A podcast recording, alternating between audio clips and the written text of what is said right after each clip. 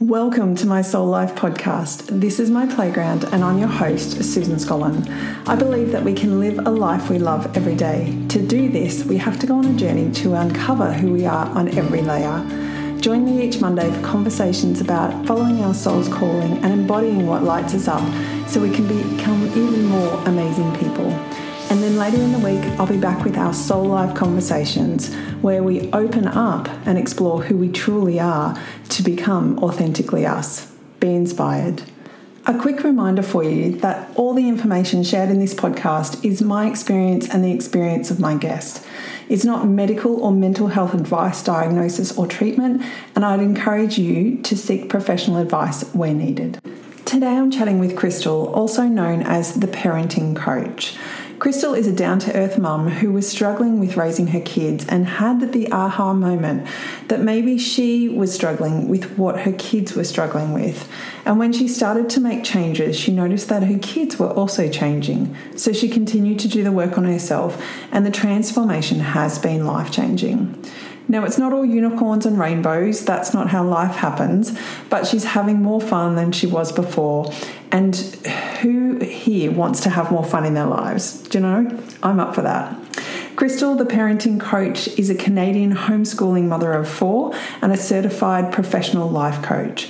She combines connection based parenting philosophies with the how to, life coaching tools to help amazing parents find even more success in their parent child relationships. When she's not loving up on her kids and her clients, she loves to read, travel, and spend time outdoors. There's so much in this podcast episode, so grab out a pa- paper and pen, tune into Crystal's story, and write down everything that resonates with you and that you could try. Crystal and I would love to hear what you took away from this episode, so head over to my website, susanscollin.com, or Instagram my.soul.life podcast and tell us. And you can reach out to Crystal via the show notes for this episode on my website too. See you inside. Welcome, Crystal. It's great to be here with you and having this conversation. So thank you for being here today. Thanks, Susan. I'm excited to be here. I'm excited to have you. So let's um, start off by asking well, I'm going to ask you what's one thing mm-hmm. that's bringing you the most joy at the moment? Um, that is really easy for me because I just spent uh, spent a weekend with um, friends with some other life coaches, and it was lovely. And the thing that I loved the most about it was nature, and that mm. is definitely the thing that's bringing me the most joy right now. I everybody else thought it was really cold. I'm from Canada. I did not feel like it was really cold. This was not in Canada, and so I went down into the lake and I just walked through the lake with my feet and it was early in the morning and the sun was coming up and I was like this is just I feel like we really discount how important nature is in mm. our journey. And mm. anyway, so yes, long story short, it's nature. yeah, beautiful. And it's that slowdown, isn't it? Like the slowdown that nature brings. Is that what else do you get out of it? Yeah, definitely the slowdown. Like I read somewhere that like listening to the chirping of birds like actually releases blood, like lowers your blood pressure.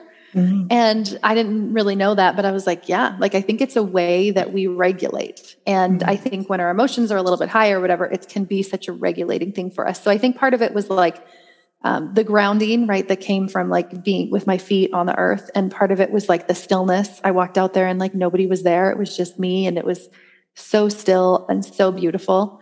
Um, and just like the air and just simplicity, just yeah. everything being just like, I think we often think, we have such a busy world and it's so easy to get stuck in like the busyness of just like texting and FaceTime and emails and work and all the things um, that just really get us into that busy, busy, busy mode. And when we slow down and we're in nature, like yeah. everything else just kind of floats away.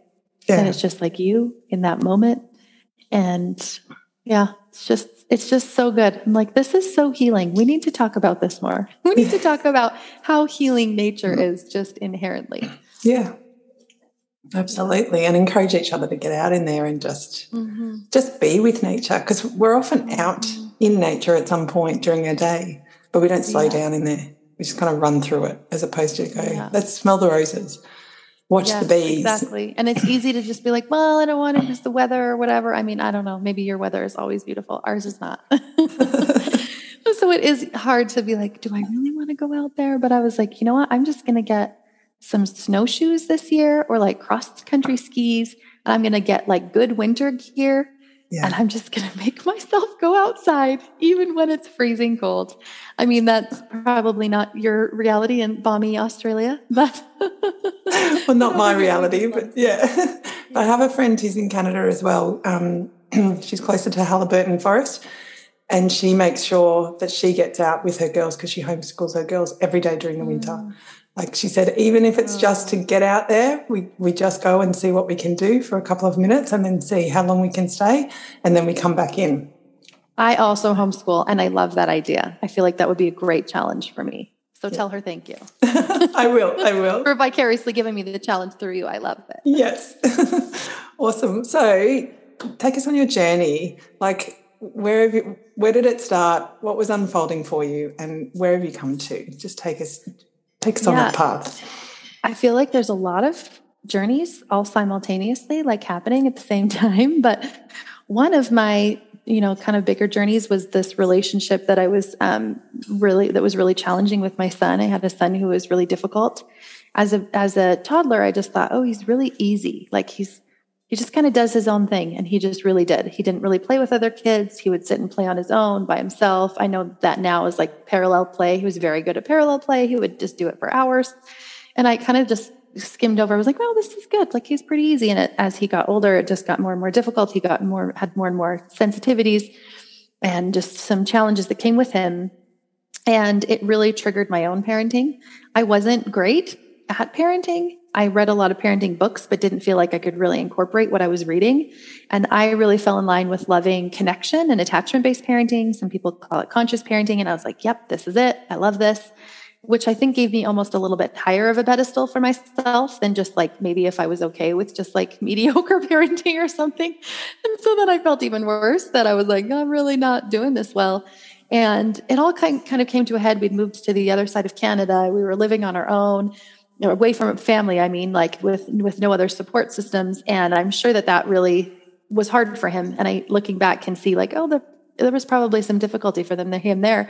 Um, but all i just saw was a lot of emotional dysregulation. And it got really intense and was getting really volatile. And i was like i don't know. Like i i was basically just hit rock bottom. I don't know why we wait till we hit rock bottom to get help sometimes I think we're just, we are like that way as humans. I do not believe that anymore. But at the time, I was like, okay, now I'll get some help. And um, I just had a therapist come over like one time for one hour and give me one book. And even just that was really transformative for me. And I just started realizing, like, oh, okay, like maybe he's going to be like this. Like maybe this is him. Like maybe he's not what I call now like neurotypical. Maybe this is something we're going to be dealing with.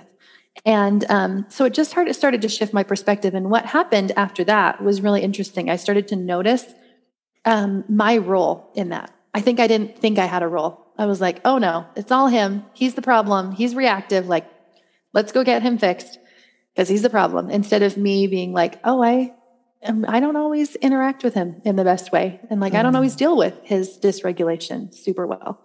And so it's kind of like he was holding all his dirty laundry, and then I would come in and throw my dirty laundry at him, and it was just like back and forth, back and forth. Um, so over the course of several months of kind of just like looking inward a little bit more and noticing my part in it, and also trying to intentionally spend a little bit more time with him, spend a little bit more time connecting. Um, it was, I think it was January, December January, when I had chatted with this therapist, and a year later, I remember looking back and thinking, wow, things are going so good. Like he used to, I call them a meltdown, but he used to have meltdowns, you know, once to one, one to two times a day, every day. And at that point, it was like one to two times a month and much less severe for much less long. And I thought, well, that's interesting because mm. he's definitely not been changing anything. Like only I have, and it's only been me. And I thought maybe I had a bigger role to play in this whole thing than I thought. So I'm starting to uncover this and feel like, okay, yeah, maybe there, you know, maybe there's something here.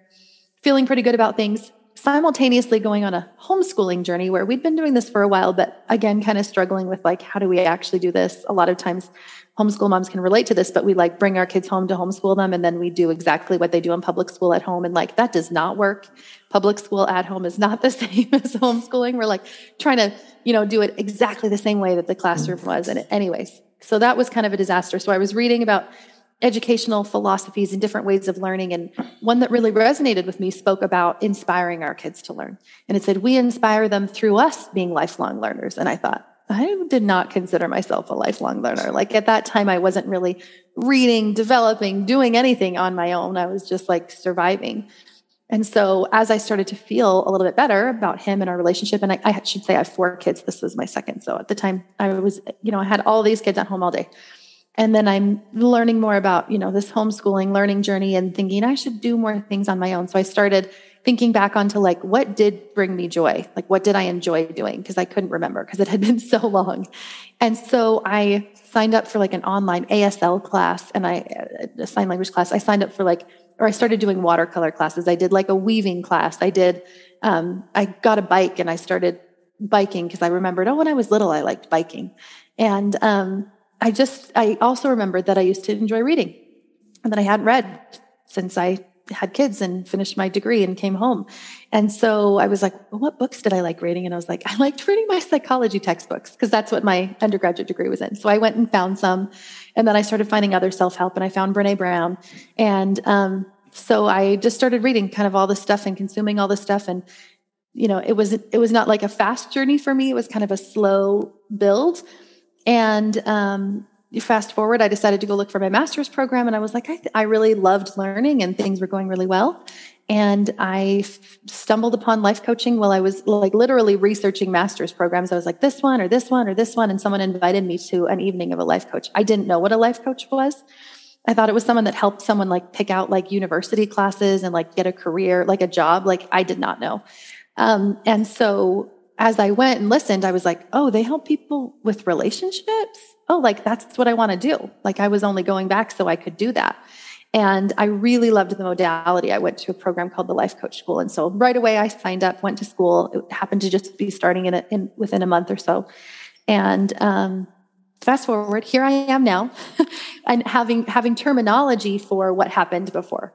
Like, oh, I was able to shift my perspective. I was able to change my mindset about that. I was able to how to have a better hold on feeling my feelings. I was able to regulate myself, right? And now I can take those tools and use them in a more accelerated way for myself and then also help parents because I feel like this is really the key component that was missing from the books and courses I'd been taking for like a decade. Really, it was like over 10 years that I was reading all these books that I loved but couldn't incorporate because they weren't talking about why it's so hard for us. Why is it hard for us as humans to parent in that way? Like we all want to. We like sign me up like I'll parent that way, but like how as a human being with all this stuff going on in my brain do I actually do that?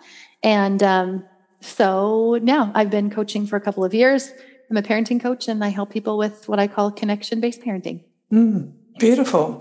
And how old are your yeah. kids like now? So can you give us a sort of benchmark yeah. of that journey? Time yeah, frame? so I have three boys and a girl. My youngest is six, and my oldest is going to be 16 in a couple weeks. And um, the one that I was um, having more challenges with is 13 now and just so good and really well regulated and has been diagnosed with several things. At the time i didn't i didn't know that. And so has my third.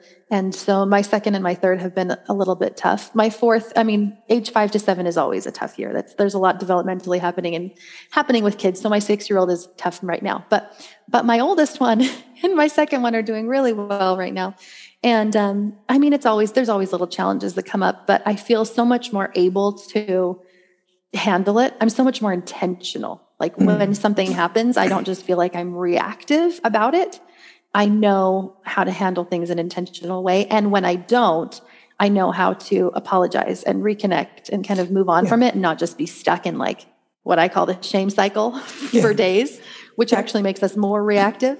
So, um, anyway, so everything, everything is going so well. And I, just love what I do. I love that I get to help people do this and see them be able to do this and be like, there really is an answer. Yeah. There's an answer to being able to do this because the reason it's so hard is because how we were parented, right? It's like in our programming. We just go back to our programming and our parents did not parent in this way. They didn't know any better. There was no parenting books telling them this. Like everything around them was telling them the opposite of this kind of parenting style. So, um, so it's really different. But once you kind of turn inwards and start kind of looking at our role to play and doing a little bit more healing and more intentional work, um, I think it comes a lot more naturally than we mm. think it does. Mm. And everything that you shared is it, like originally you were thinking it was your son. I need to fix him. Mm-hmm. The problem mm-hmm. is outside of myself. But when you came in and started doing the work inside of yourself, that's when the transformation came. And that's when the transformation effectively doubled down and kept growing from that point. Is that fair to say? Yes. And then changed him. Yes. Like I wanted to change him. And then I had to realize, like, oh, wait, it's not him that needs to change. It's me. And then through changing me, it did change him in a much slower way, but way more sustainable and way deeper. Like he's his ability to regulate emotionally is so high for somebody with the diagnosis that he has. I'm like, he's so good at it at that, at this age. It's almost like, wow, he has like a superpower. And before I was like, oh, it's all him and it's all, you know, because we often think that our problems are outside of ourselves. Because if they're outside of ourselves, and they're not in our control and we don't have to do anything about them. We can just stay safe and the same and, you know, comfortable and whatever, even though it's really not comfortable. Yeah. But it just lets our brain kind of relax and be like, I guess we'll just stay here in this happy spot where everything around us is not our fault.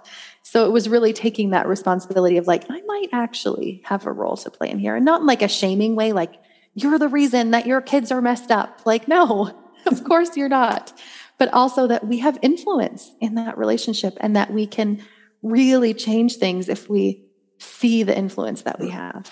Yeah. And what did the emotional dysregulation look like for him back when it was all in full full swing? In full swing, a lot of yelling, a lot of like throwing things, hitting, punching, you know, just just uh, basically as much emotion as you could emote yeah. in whatever way you could. And um, I think it's common for us to see this in like a toddler, right? And a toddler's like, I'm just going to say and do whatever I can, but they don't have as much language. So then when we get to like, you know, they're a little bit older, I don't know how old he was, eight or nine or something, they have a lot more language. So it feels a lot more cutting because they're able to say all that they want. And they are physically a lot bigger. They can do a mm-hmm. lot more damage. Um, so it was it was pretty big. It was it would it was would get pretty extreme, and I was just like, I don't know, like at what point you're supposed to really do something about like I don't I don't know.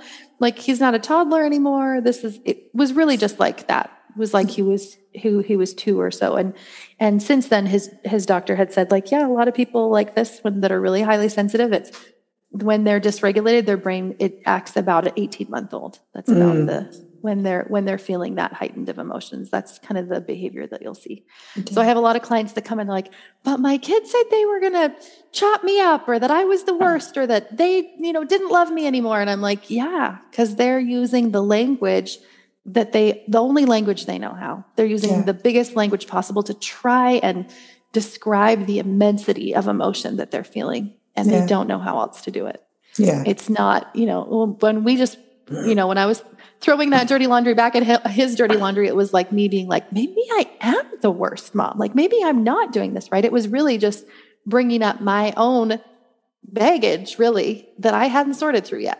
Yeah. And so we were just triggering each other back so, and forth. Yeah. So two questions there. One is the what did it look like for you when you were reacting to him? And then what could you see that emotional baggage was for you? I think it looks like a couple things. Like now I have a lot more language for it. I don't know if I would have described it this way. This is coming from like my future self, describing my past self in a little compartmentalized way. But I think it would be sometimes it was reactive where I would just like yell and freak out and like, no, this isn't okay. And this isn't acceptable. And this isn't, you know, all of that. Um, probably a lot of shaming language, which what I know now is shame is like, you know better. This isn't like your sister wouldn't do this or like you're too old for this like those kinds of things um, and another way um, these are the three ways that we respond to shame by the way these are the, the shame triggers so one is like reacting like defensiveness uh, the second one is shutting down or withdrawing so sometimes i would do that like i'm just like i'm going to go i'm going to shut my door and i'm just going to go and be by myself and do my thing and shutting down physically or emotionally and then the third way is people pleasing. And I was really good at this too. Like if I knew it was kind of going to come, I'd be like, oh, no, no, no, it's okay. Oh, yeah, here you go. Like have all the things, like just be okay. Like let's just make it all better because I didn't want to deal with the discomfort that I thought was coming. So probably all those three ways, but my go-to is usually more of the like defensive, aggressive, you know, reactionary more than the other two. Yeah. And then when you were like realized that you were you know, putting your dirty laundry onto your mm. son, what were some of the things that you had to work through to then start to heal yourself? What were some of those stories? I really had to close my mouth. That was number one. Like, don't let me say anything right now. I call it like not parenting in the fire. It's like right in those moments when you're feeling that, like, don't actually say or do anything. Yeah. So, first of all, it just took like a lot of self control to stop saying or doing something in that moment because when you're feeling that way, you really feel like that kind of like self righteous indignation, like, but you need to know that you're wrong and I am right right now. And it almost feels good once you start like snowballing into that. And so I would just be like, blah, blah, blah, blah, blah. And so I was like, no, no, no, literally physically trying to keep my mouth closed or like my body from like saying or reacting anything. And so sometimes it was like actually better for me to go into my room and shut the door, to go mm. into the bathroom and just like splash my face or do some breathing or whatever. I don't think I really know what my stories were in that moment because I wasn't mindful. Like I didn't know anything about mindfulness at that time. So looking back on it, I'm like, I wonder, what was I thinking? But I'm sure now that I do this all the time with my clients, I'm like, it was probably about me. It was probably like, he thinks I'm a terrible mom. Am I actually a terrible mom? I'm probably doing a terrible job. Like, I might be ruining him. I might be, instead of healing generational patterns of parenting, I might be adding to them and making it worse. Like, that's probably along the lines of what was happening in my brain at the time. And like the stories, just like when you get into that shame, they just spin and spin and spin. And so it's the shame starts as defensiveness, as in like, he's so wrong. I can't believe he would do this. This is all him. This is all blah, blah, blah. But then eventually, you know, dig down into like, and also I feel pretty terrible about how I'm showing up here too. Um, yeah. So yeah. That, that's, that's what it looked like in my brain. and I think it looks like that in a lot of parents' brain that they mm-hmm. they think that it's about them and you know that I am a bad person and then there's that shaming yeah. aspect that comes into play as well like you should know better you're old enough yeah. you know let's choose different language all of that sort of stuff so how did you move into that conscious parenting space what was that process looking like for you very long and very slow which is why I'm a parenting coach now because it was so long and so slow I mean, over the course of a year, I was like, oh, things are doing better. Like I spent a little bit more time with him. I remember thinking, I need to feel more connection for him. Like I need to think more about the things that I like about him. I knew that I was really, my brain was kind of pointing out all the things I didn't like. Those were a lot. So I really tried to intentionally be like, oh, he's really good at this, or I really like this part about him, or I, and, and just spending a little bit more time with just him and me and having fun. Um, so it was, it was pretty it was intentional, but there wasn't a lot of like mindset work that I was doing because I had no idea what that was. Um, but it was still happening, but it was happening really slowly. Um, so we were over living on that side of the country for two years. It was pretty shortly after that that I started this work. After we moved over there, that I started this work. Um, I mean, and work, I mean, like in myself changing kind of thing. And then we moved back here and that same year that I signed up for her coaching certification, I kind of thought like, oh, I have it now. Like things are good. Um, but as I started to learn about mindfulness, I was like, whoa, I've just barely, like, I was like, oh, there's a tiny little iceberg. Oh, no, wait, there's a giant iceberg underneath the surface. And so, and actually, when I started coaching, I did not coach on parenting. I like had like a small little program that I did, but I did a bunch of other things and I kind of just helped people on whatever they needed help with. And um, we use a lot of similar tools that a therapist might use, but I'm kind of working with people that are just, they're doing okay, but they want to do better than what they're doing. Like things are going all right, but they want to, you know, be more thriving. And so I felt pretty good with just coaching on all, all the things. I felt like I had some really good tools and really good support that I could give them while I was kind of simultaneously still really intentionally healing my parenting because that's when I really started to be mindful and to notice like, oh, I have a lot of thoughts about parenting still and about him still. Yeah. And so I would sit down on the couch. And I remember this one time he'd, I don't know, hit his brother or something. And I was sitting down talking to him about it. And I remember thinking, okay, I'm looking into the eyes, I'm connecting with him, I'm doing all the things it says in the book. But inside, I was actually thinking, you know better than this. Like, you should not have done this. And so I'm sitting there and I'm talking to him, thinking, I'm doing all the right things. I'm breathing calmly. I'm like listening to his side of the story. And it was not working. He was so defensive. And he was just like pushing back, pushing back, pushing back. Like there, and I was like, why is this not working? Mm. and later I was thinking about it and I was like, he can sense that energy. Like it doesn't matter if I'm doing all the right things. If he knows that I'm feeling this energy of like, you're wrong, like he feels that. And this is not connection and this is not working. And so it actually took me about a year, like from when I certified to when I really felt comfortable in my parenting. And by comfortable, I mean like not triggered anymore by my kids. And like I'd really done a lot of work. And that was like a year of, of pretty intense, like looking inwards. Um, you know, now that I knew these tools, I could use them more regularly on myself and learning more about emotions. Cause that was something that we didn't really dig into in certification. We did a little bit, but not a lot. And when I started doing that work on my own, I was like, oh, there's a lot here. Mm. And so I started really getting into emotions and how do we process emotions and what is shame and what does that look like? And um, how do I help somebody that doesn't know how to regulate themselves learn emotional regulation? And how do we help our kids regulate? And it was just like, just a whole snowball of everything.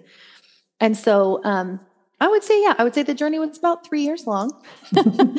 um, but it's fabulous now. Everything's everything's great now, and I um, feel like I have a lot more tools to help people now. I'm like, okay, now I know the words to do it and how to do it and how to help people in a little bit more of an accelerated way. So we don't have to be coaching together for three years, fortunately. Yeah. Not that I don't love that, but also, you know, yeah.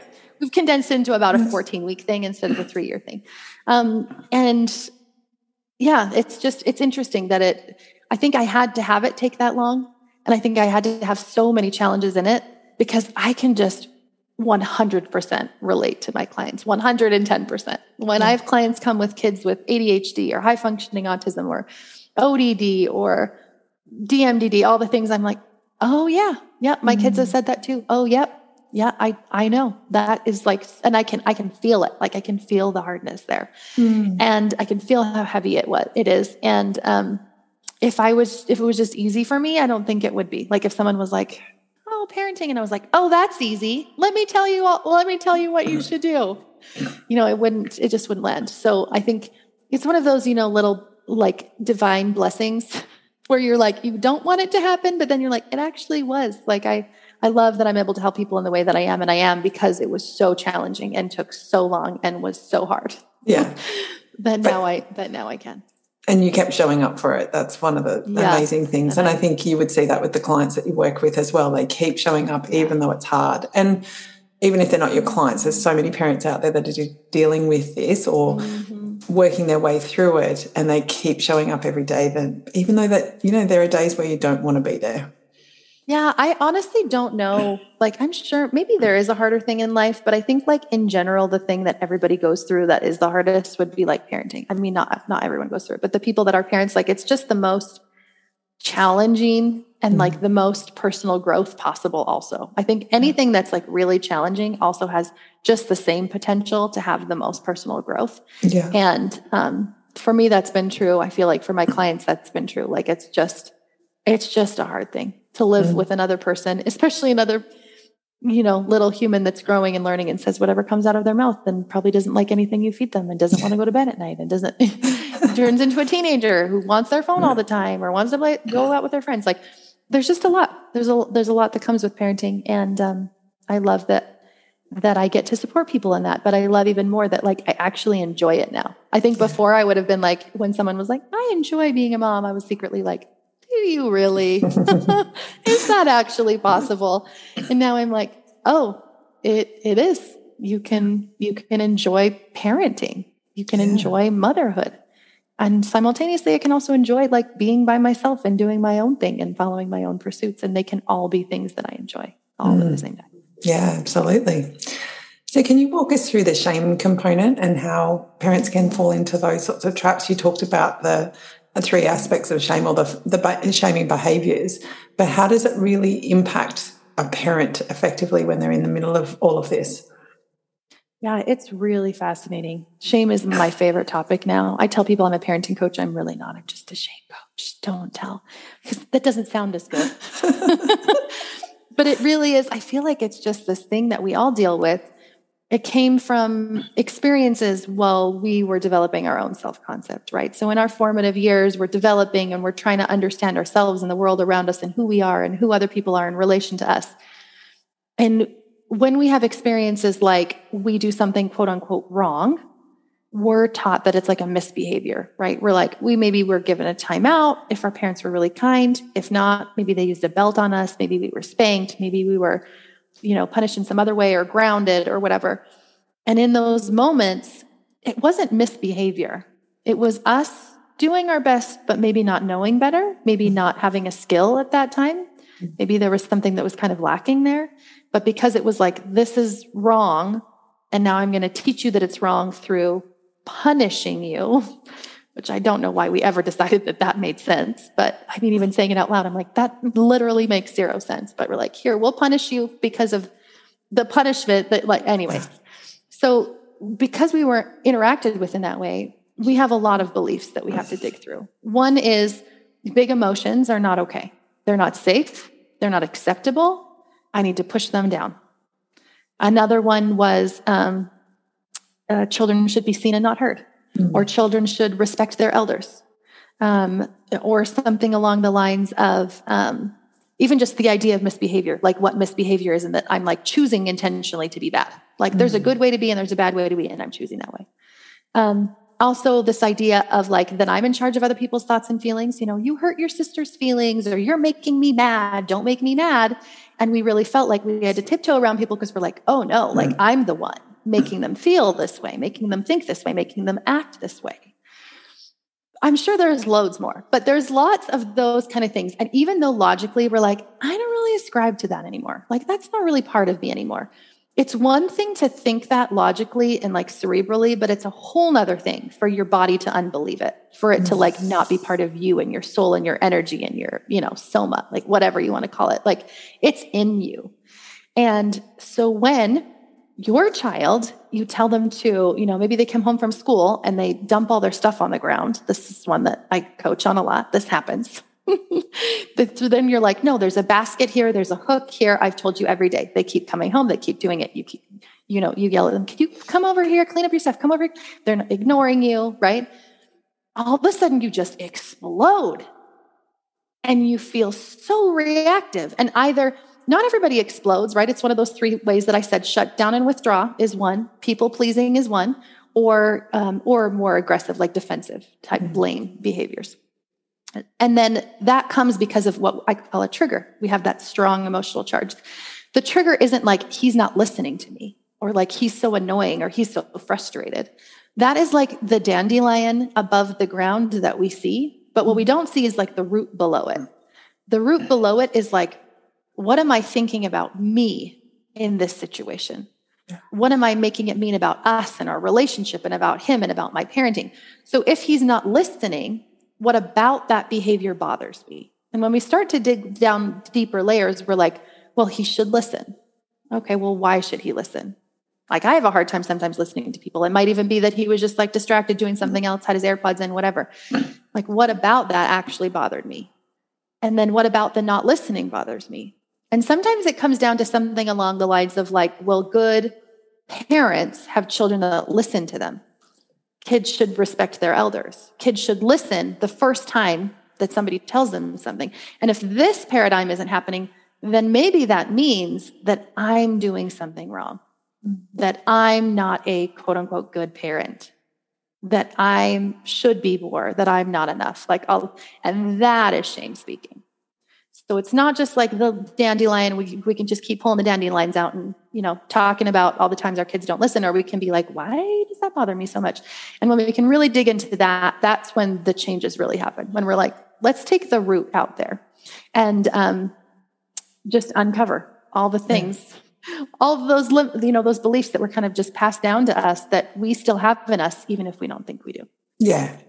And it's like, I've got this visual of pulling the dandelion out but we're not blowing the top of it, right? Just you know, beautiful and spreading it through the world. We're actually pulling out the root of it and going, Mm-hmm. I need to look at this and I need to continue to look at it. Like it's not just pulling out one and I'm done. Mm-hmm. It's these situations are going to come up more regularly. And I need to yes. really get down to the why is this triggering me?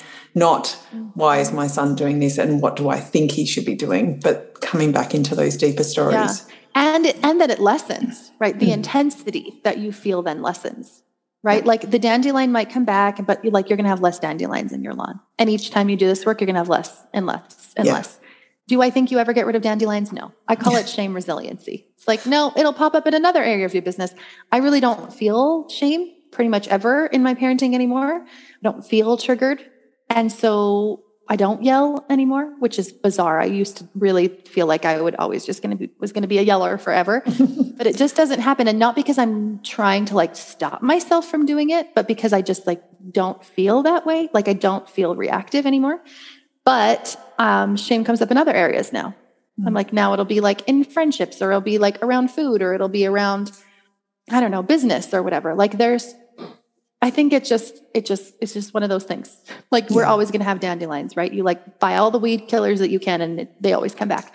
But it won't be as intense. It won't be as strong. It won't feel like it just totally takes you over. And I feel like you're more prepared to deal with it once you really start to be intentional. And when I say intentional and mindful, I mean like what are the stories happening in my head? What are the thoughts that I'm having? How am I feeling? Taking emotional responsibility for like my energy mm. my thoughts, my mm. stories, my emotions, and uncovering what those are. Yeah. And once you uncover what those are and you can see them, and perhaps you're in the middle of a situation where your child is having one of their events mm-hmm. and you're you can you're not talking but you can see all the mm-hmm. thoughts coming through mm-hmm. what do you do in that situation where do you go yeah, so I believe that we teach, um, well, I don't, not just me. I mean, there's research done on this. It's not just I that believe this. I should qualify that. But um, emotional regulation is what we're talking about. And emotional regulation is taught through co regulation. Co regulation doesn't mean I sit down with my kid and I'm like, let's breathe through this. Let's do a grounding exercise. Let me teach you all these things. That will not work when they're in their red zone. Like when they're at their most intense emotions, there's no logic. There's no me talking them through that. Like they have just flipped their lid. So co regulation looks like my ability to regulate myself so that then they can um, regulate themselves. It's like I can hold space for that.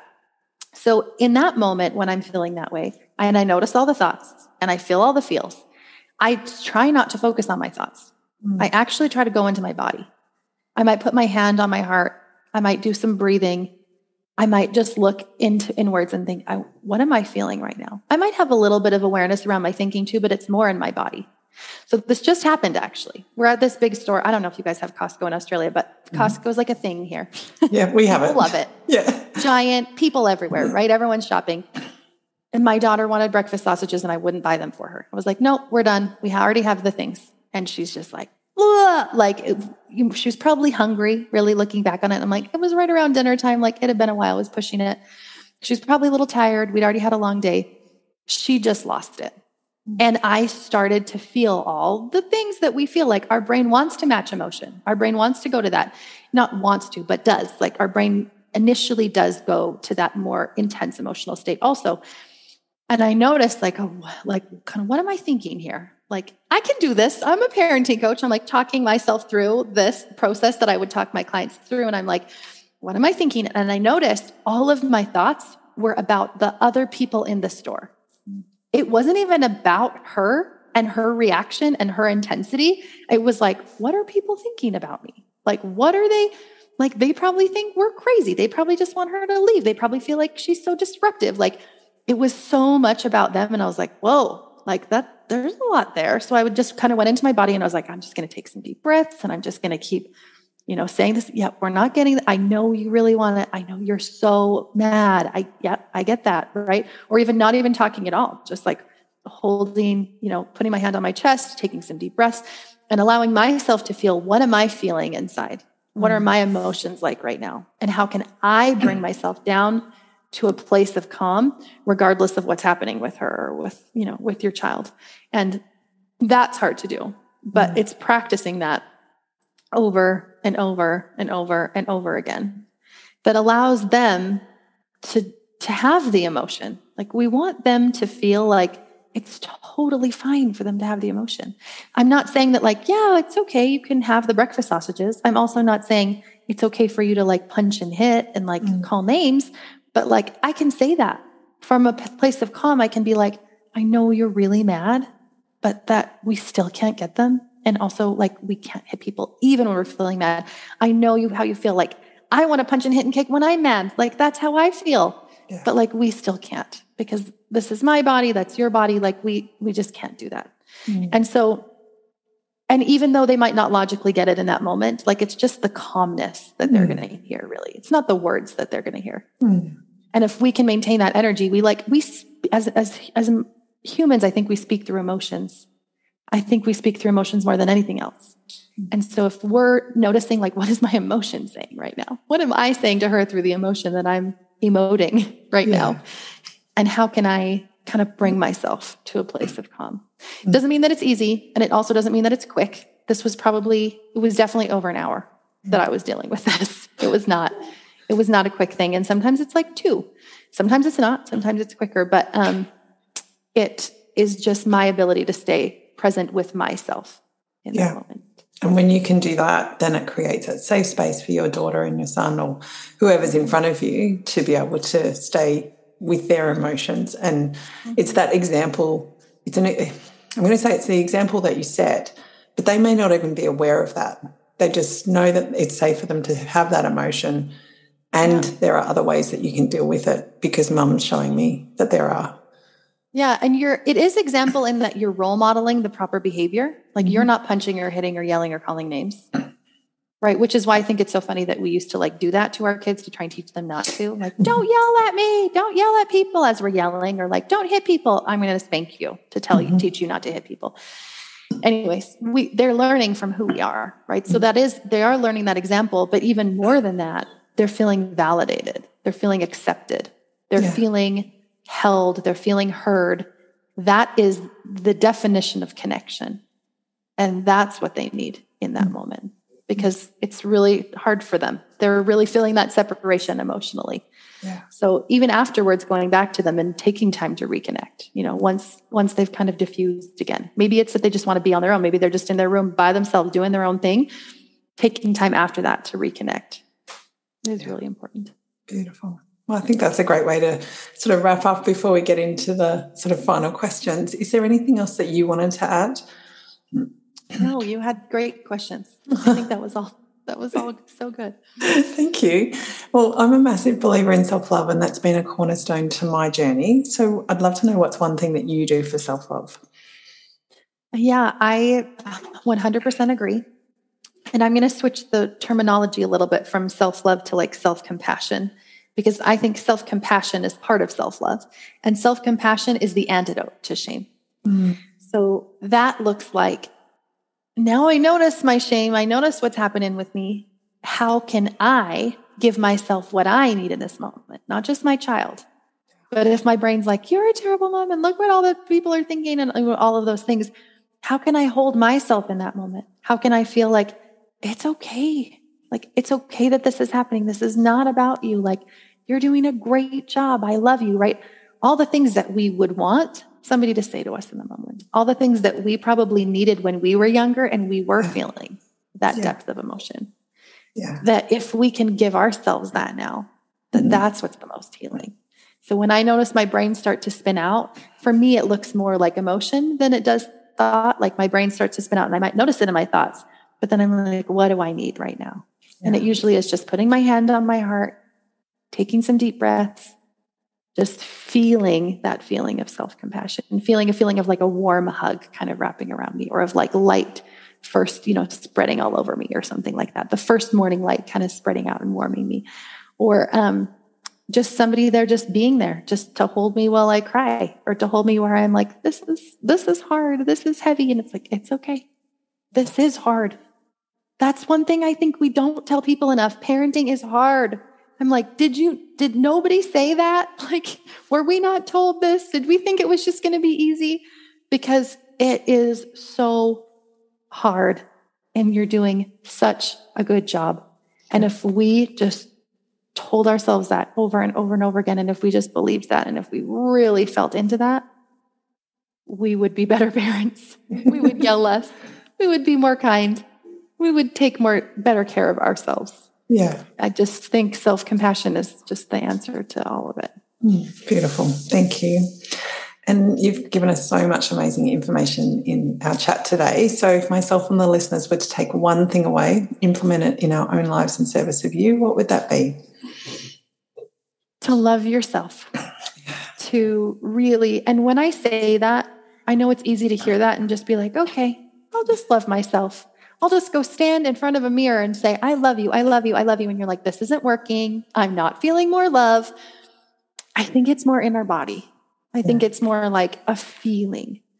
So I like to think back on like a time when maybe I did feel a lot of that love. Like mm-hmm. there's probably at least one time in your life where you can feel that strong of an energy. And I try to bring that back up into my mind. Okay, how did that how did that feel? What was happening? Who was there? And then I kind of just let the situation slide out of my head and I just hard try to hold on to the feeling in my body. How does mm. this feel? It feels really open, it feels expansive, it feels light, it mm. feels clear, it feels like a warm hug. And then I try to amplify that feeling. So I'm like, okay, this feeling of love or compassion or acceptance or peace, whatever that is, just really accentuating that in my body. And as often as I mm-hmm. can do that throughout the day, it'll be a lot easier for me to feel that feeling of love. I believe in this concept called causal coaching, which is like think, feel, do. The way that I think creates how I feel and fuels what I do. It's based in cognitive behavioral therapy. I mean, not just I, there's lots of people that say that that's the way our brains work. Um, so, thinking about that, we can th- try to think thoughts that lead to these feelings, right? But I just think because we're emotional beings, I think it sometimes is, especially when we're feeling those more deep, you know, deep sadnesses, deep grief or shame or whatever, those more big emotions. I think it's helpful just to go right into our bodies and be like, what would that feel like? What would it feel like for me to feel love right now? For me, mm. compassion right now, for me. So, um, also, I'll add a part B yeah. to go outside. because I think that that's where we get that, right? When I was standing in the lake and the water was like waving over top of me and I felt my feet in the sand and I looked at the beautiful sun and it was so still. Mm. It's easier to feel that. Yeah. It's it's just a lot easier to feel that than if I'm just like at home scrolling yeah. social media or something, yeah. right? Yes, which isn't going to lead to feelings of you know, greatness effectively or love, And you know, while you're yeah. scrolling on social media. But it's like you've just given us all a tool, like go out into nature, feel, mm-hmm. be in nature, be present with nature. And then that can help you regulate those feelings within your body. Because we can feel emotions on purpose too. Like emotions don't just happen, well, they can just happen to us but they can also be something that we cultivate within us and choose to feel on purpose. And we can bring them in, we can play around with them, we can look at them, how they show up in our body. So that, for example, anxiety, when anxiety comes in for me, it's like coming up through my feet and it's like running up through my body. Um, and then there's this heat that comes up as well. And so I can be standing in a conversation with someone and can go, oh, there's the anxiety. Why is that coming in? And I can start to have a look at the thoughts that are coming up around that as well. But I notice the anxiety first before I actually notice the thoughts. So giving people yeah. those sorts of tools can be really powerful.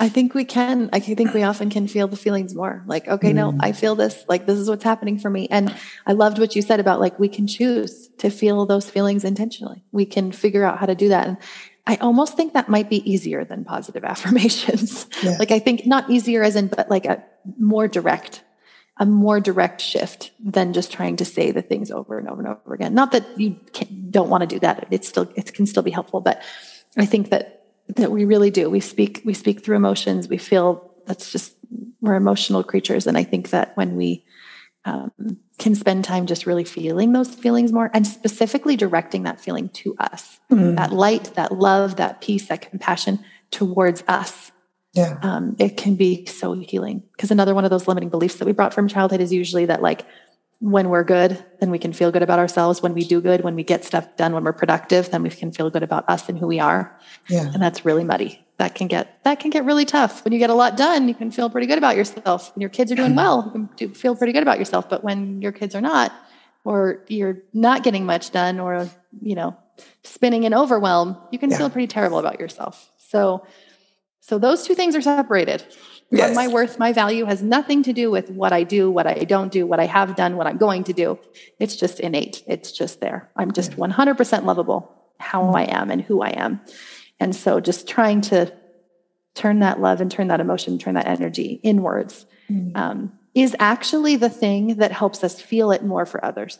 So the more we feel, because what we really want to feel for our kids is compassion, right? That's kind of like the overarching goal, like connection and compassion. We will feel that more just naturally when we first feel connection and compassion for us. So yeah. taking those moments to really turn inward and to feel those emotions and to really evoke them in our body yeah. will help us to naturally just flow it out everywhere to everyone else, including our kids. Mm, beautiful. It, yeah, you're speaking my language. Like it's just amazing. Thank you so much. So, where can everybody find you? And at the beginning of the podcast, you told us what you're doing, but just come back and remind us of yeah, exactly what you're doing. I will, for yeah. sure. So, um, I have a podcast called the Parenting Coach Podcast with Crystal. So, come find me over there. I love it. I'm on Instagram at the.parenting.coach. Um, my website is coachcrystal.ca because I'm in Canada. um, and I have a program called Parent School. So I work with people um, in small groups, or a really small little intimate group or one on one. And it's uh, through the same program called Parent School. And I will be opening it in a few months. I open it a couple times a year. And it's just all of these things. People think they're coming for parenting help. And I'm really like, let's talk about you. Let's turn inwards. And they're like, wait a second I thought you were going to fix my kids. so no, I'm not. I'm not fixing your kids. But don't worry, it it will work too. It will get better for them.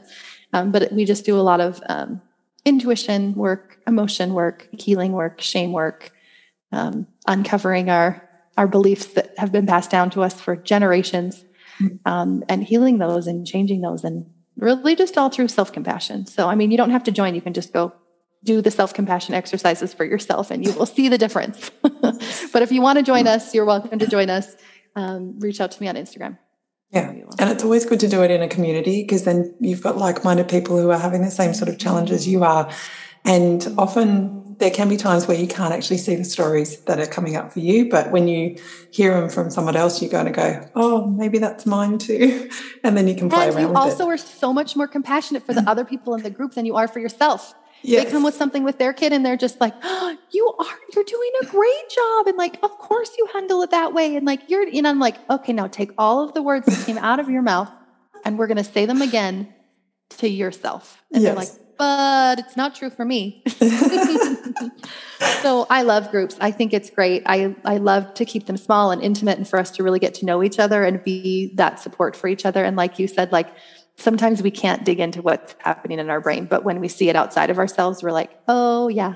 yeah. We think that we're the only ones that are like having these unique thoughts and challenges that, you know, nobody else is having, but, but, um, we're humans with human brains and our human brains are actually pretty similar. Yeah. So. well, thank you so much for everything today, Crystal. It's been amazing. And thank you for the work that you're doing in the world because you are transforming lives. It's really beautiful. And it's beautiful to hear how you've done that through your own journey um, and how amazing your kids are now and the opportunities that they have now because of the work that you've done. So thank you so much. It is a beautiful journey. I just have to say, it's, I, lo- I love it. It's yeah. so good. And I and just thank you for having me and thank you for the work that you put in the world. And like I just think that all our all these little light keepers that are just spreading light and love everywhere and and healing and it's just so good. Thank you for joining me today, and I have a couple of small favors to ask. If you love this episode, please share it with someone you love and you know the episode will resonate with. Also, to help spread the word about my podcast, please head over to iTunes and leave me a review. I love hearing your thoughts about my podcast and what's resonating with you. Plus, it helps us share my podcast with the rest of the world, which is amazing. Finally, thank you so much for being here. I'm super grateful for you and I'm truly honoured you've spent your time with me. Let's keep rising, let's keep growing because it's totally possible to live a life you love every day right where you are. See you in the next episode.